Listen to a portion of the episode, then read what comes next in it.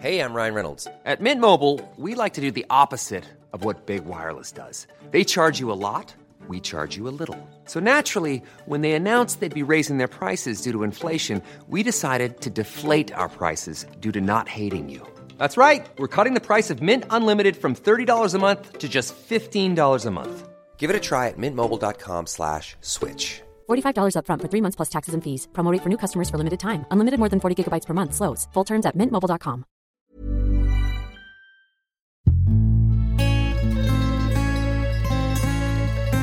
Die Weinwirtschaft.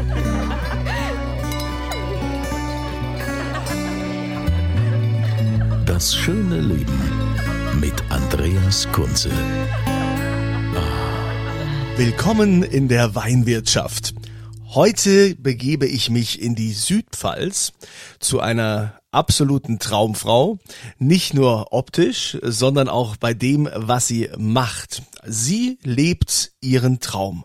Und da sind wir in Landau-Arzheim beim Weingut Katrin Wind. Hallo Katrin. Hi.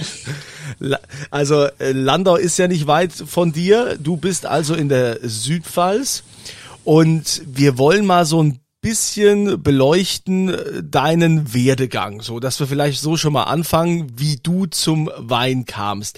Du kannst es wahrscheinlich auch gar nicht mehr hören, wenn alle dann immer sagen, hey, äh, du bist doch Model, ja, du du wirbst vielleicht für Wein, aber du machst doch nicht selbst einen, ja? Also, das hat man ja selten, dass so hübsche Frauen tatsächlich auch da im äh, Keller unterwegs sind und äh, Fässer putzen und durch den Wingert marschieren, aber das machst du ja alles. Aber erstmal, wie kamst du zum Wein? Wein?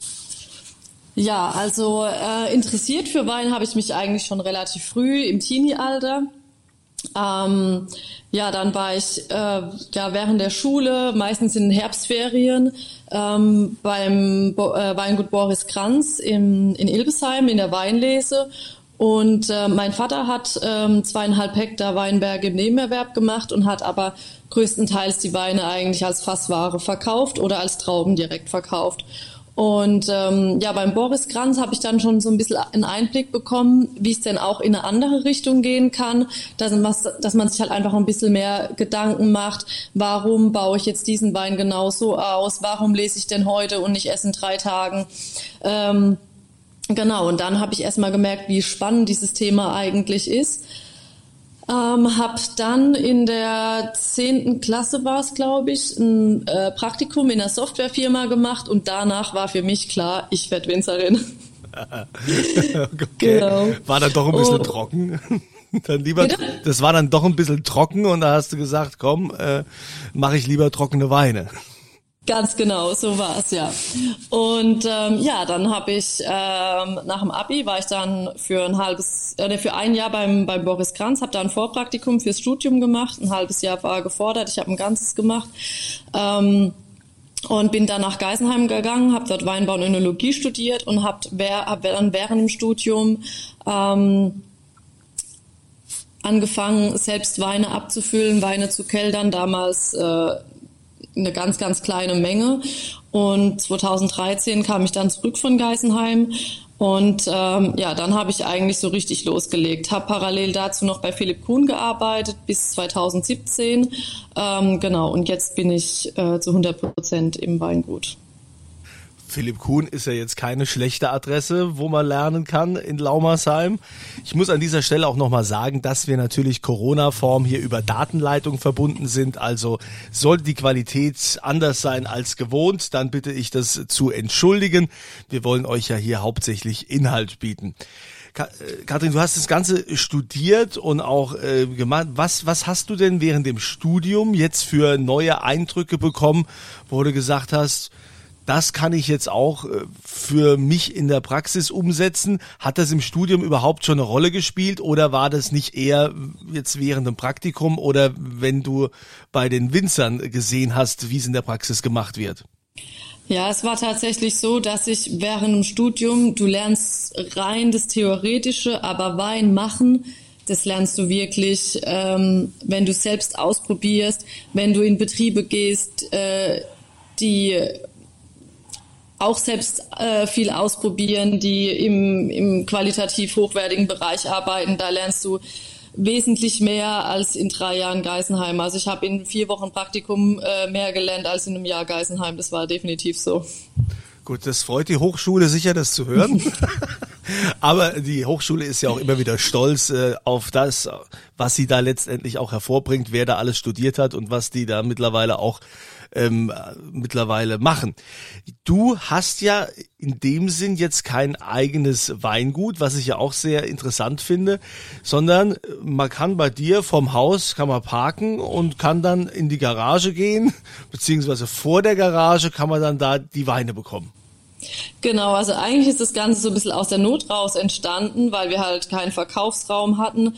Ähm, das Ganze, ich sage in Anführungsstrichen, äh, Weingut, ähm, gab es ja in dem Sinn nicht. Also mein Vater hatte zweieinhalb Hektar im Nebenerwerb, er hatte einen kleinen Keller noch von meinen Großeltern, äh, der frühere Kuhstall ist äh, jetzt unser Barrikfasslager, also es ist alles improvisiert.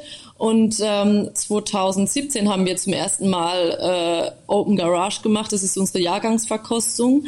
Und ähm, danach haben wir dann eigentlich gesagt, okay, wieso bauen wir die Garage nicht einfach so um, dass wir hier immer unser Verkauf machen können. Und genau, jetzt seit äh, letztem Jahr, seit Frühjahr zwanzig neunzehn äh, ist die Garage im Endeffekt auch unser Verkauf, unsere Winothek, wenn man so will. Ja, das ist das ist auch toll. Also ich meine, das das kann nicht jeder vorzeigen und äh, das hat ja auch was. Ich habe mir sagen lassen, dass es da einige Tage gab, wo hier vor der Garage die Hölle los war. Gut, jetzt mit Corona ist es alles ein bisschen anders, aber ihr habt da ja schön gefeiert. Ja, auf jeden Fall. Und äh, ja, die Leute sind auch immer begeistert. Es ist halt, ja, es ist was ganz anderes und es ist auch was Einzigartiges in der Pfalz. Kommen wir zu deiner Einzigartigkeit, zu deinen einzigartigen Weinen. Was ist so dein Steckenpferd? Ja, der Wein, auf den ich am meisten stolz bin, ist klar der Kalmit-Riesling.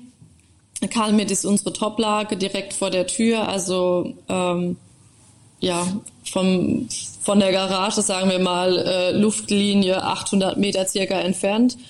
Und ähm, es ist halt eine ganz besondere Lage, das ist die, die höchste Erhebung des Rheingrabens, ist zweihundertsiebzig Meter hoch, ist extrem vom Kalkstein geprägt und ähm, mein großes Glück war, dass ich zweitausendelf, also eigentlich in dem Jahr, wo ich die ersten Weine gekeltert habe, ähm, wo ich die ersten Versuche gemacht habe, ähm, eine Rebanlage bekommen habe mit ähm, über dreißig Jahre alten Rieslingreben.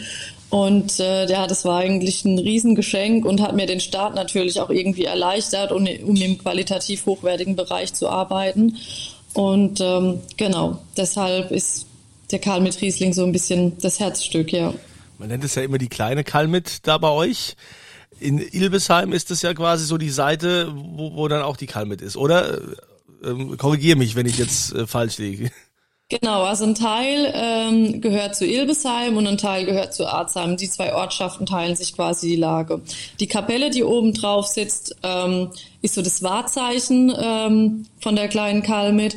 Und direkt nebendran stehen unsere Weinberge und die Kapelle gehört auch, gehört auch zu Arzheim. Wenn du sagst, dreißig Jahre alte Reben, sind die denn auch noch so kraftvoll im, im Ertrag oder ist es da auch eher so, wenn man das Alter spürt, vielleicht sind sie im Geschmack, dass man merkt, durch der Geschmack ist zwar intensiver, aber dafür weniger Ertrag oder wie macht sich das, also wie, wie macht sich das bemerkbar? Ja, das ist schon so, dass äh, die Reben nach einigen Jahren weniger Ertrag bringen, aber das ist im Endeffekt auch genau das, was wir wollen. Wir wollen tief wurzelnde Reben, die auch in Jahren wie zweitausendfünfzehn, zweitausendachtzehn, zweitausendneunzehn, was alles sehr, sehr trockene Jahrgänge waren, ein tiefes Wurzelwerk haben. Und äh, für uns ist es eigentlich ein Segen, wenn die Reben nicht viel Ertrag bringen, weil wenn du ähm, durch die Weinberge gehst und Trauben auf den Boden schneidest, um einen Ertrag zu reduzieren, um eine höhere Qualität zu haben, dann versucht es die Rebe zu kompensieren. Und so hast du halt von Natur aus einfach schon weniger Ertrag. Heißt das, du musst dann auch den Preis entsprechend anziehen? Ja, klar. Also das sind Weine, da steht halt extrem viel Handarbeit hinten dran. Die Erträge sind sehr gering. Es sind, die sind auch noch relativ äh, eng gesetzt. Das heißt, ähm, du kannst gar nicht alles ähm, mit, mit der Maschine bewirtschaften. Insofern wirklich halt sehr arbeitsintensiv und äh, ja, da liegt halt der Preis dann bei sechsundzwanzig Euro die Flasche. Du machst natürlich auch Rotweine. Ja. Ich habe letztens einen Frühburgunder von dir in der Hand gehabt. Was machst du noch alles? Äh, Frühburgunder und Spätburgunder. Ähm, Spätburgunder ist eigentlich so nach Riesling für mich die, die wichtigste Rebsorte. Ähm, und ja, also mein Papa hatte schon Spätburgunder in einer Premier-Grü-Lage, also auch wirklich eine gute Lage. Aber ich habe immer gesagt, wenn ich... Ähm, Wenn ich Spätburgunder mache, dann muss es wirklich großartig werden. Und dann habe ich gewartet, bis wir noch ein Stück auf der Kalmit dazu bekommen haben. Habe mir dann Reben aus Frankreich bestellt, die auch von Natur aus äh, einen recht niedrigen Ertrag bringen, weil sie auf einer schwachwüchsigen Unterlage äh, stehen. Und ähm, ja, da haben wir zwanzig neunzehn die ersten äh, Spätburgunder Trauben geerntet. Ähm, haben es dann auch mit Hand abgebärt, also äh, ja wirklich unheimlich viel Handarbeit. Äh, der Wein hat bisher wurde bisher nicht einmal gepumpt und äh, ja wird jetzt nächste Woche dann auch ähm, mit Hand abgefüllt, sodass er wirklich ähm, ja absolut schonend äh, behandelt wird und äh, somit halt auch eine dementsprechende Qualität liefert. Wie sind denn da so die einzelnen Schritte? Wie gehst du denn da jetzt vor? Es war jetzt, ich meine, die Weinlese ist rum. Was passiert dann mit dem Wein? Also im Moment bin ich eigentlich dabei, jeden Tag die Weine zu probieren, die Gärung zu kontrollieren. Wir schauen, dass, dass die Weine halt nicht zu kalt werden, weil gerade jetzt, wir haben draußen ja meistens nur noch um die zehn Grad und dann wird es halt im Keller auch schnell kalt.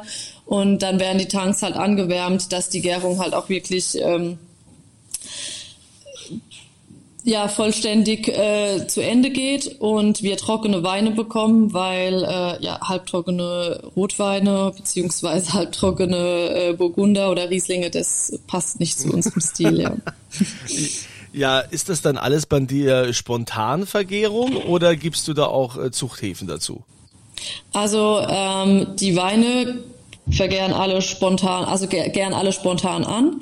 Ähm, und dann schaut man halt, also zum Beispiel die Rotweine, die gären eigentlich komplett spontan durch, weil die ja auch etwas wärmer vergären dürfen und da einfach auch mehr Oberfläche ist, mehr Nährstoff für die Hefen.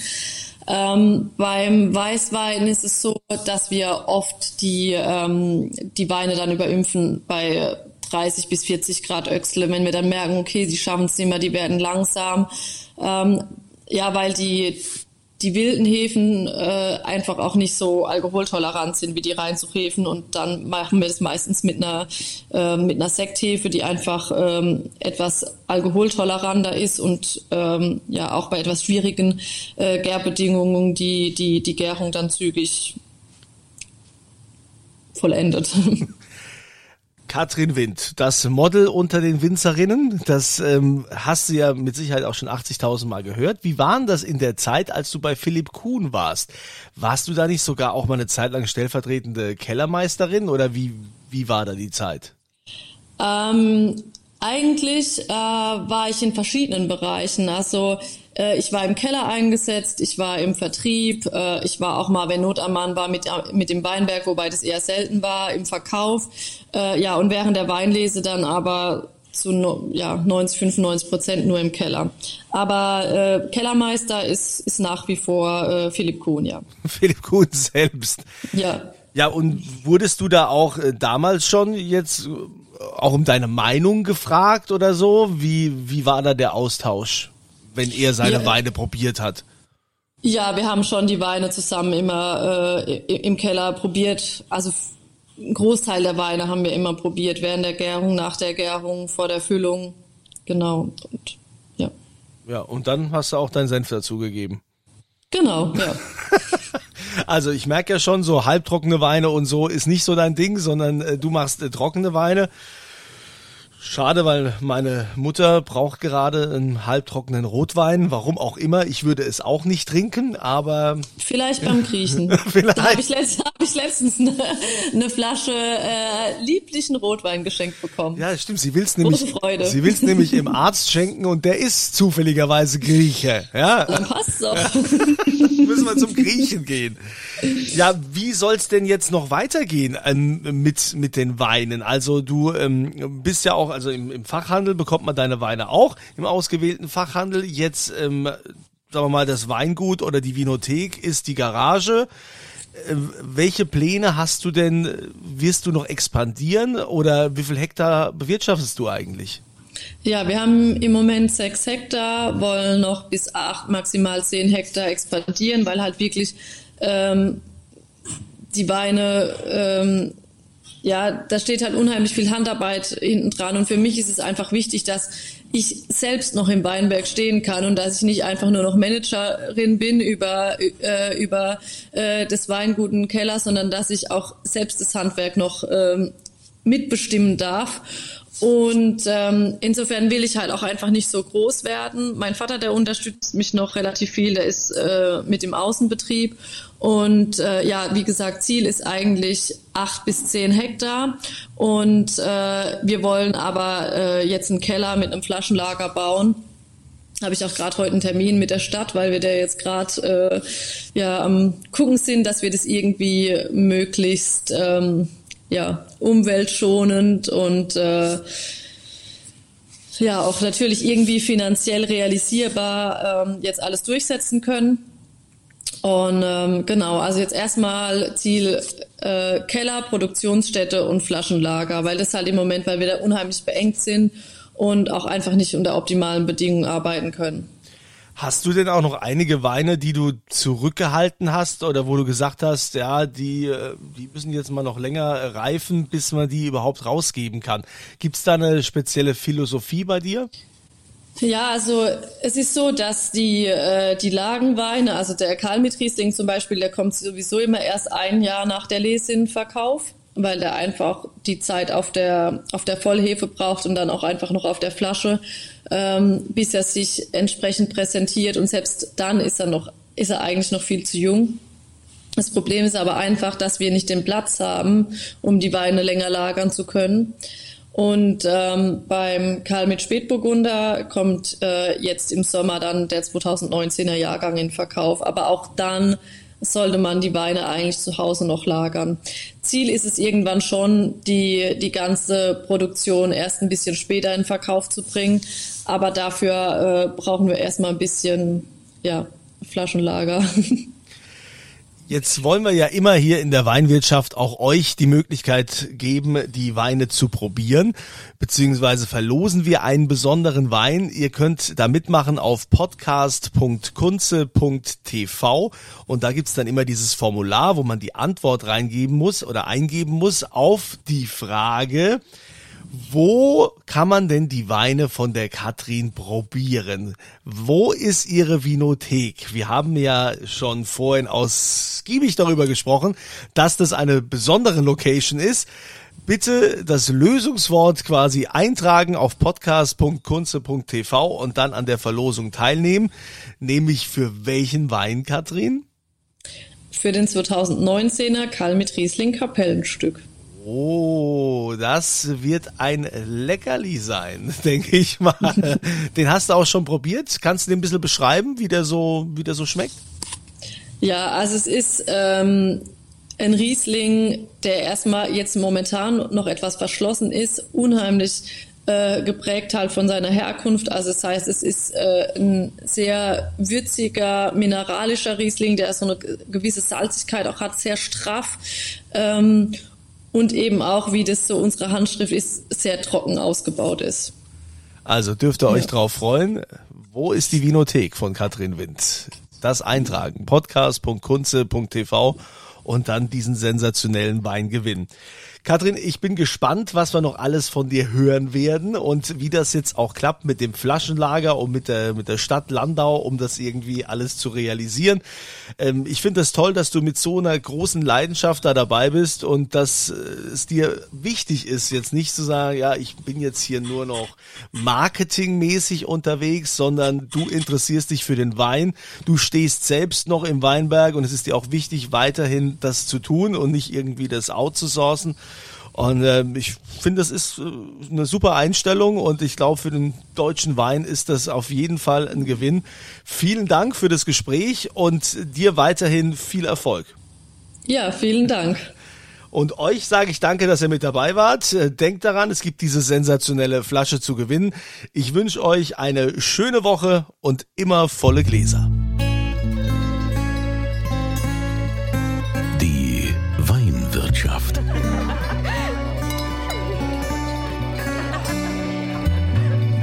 Das schöne Leben mit Andreas Kunze.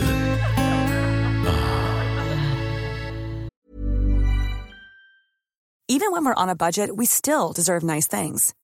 Quince is a place to scoop up stunning high-end goods for fifty to eighty percent less than similar brands. They have buttery soft cashmere sweaters starting at fifty dollars, luxurious Italian leather bags, and so much more. Plus, Quince only works with factories that use safe, ethical, and responsible manufacturing. Get the high-end goods you'll love without the high price tag with Quince. Go to quince dot com slash style for free shipping and three sixty-five day returns.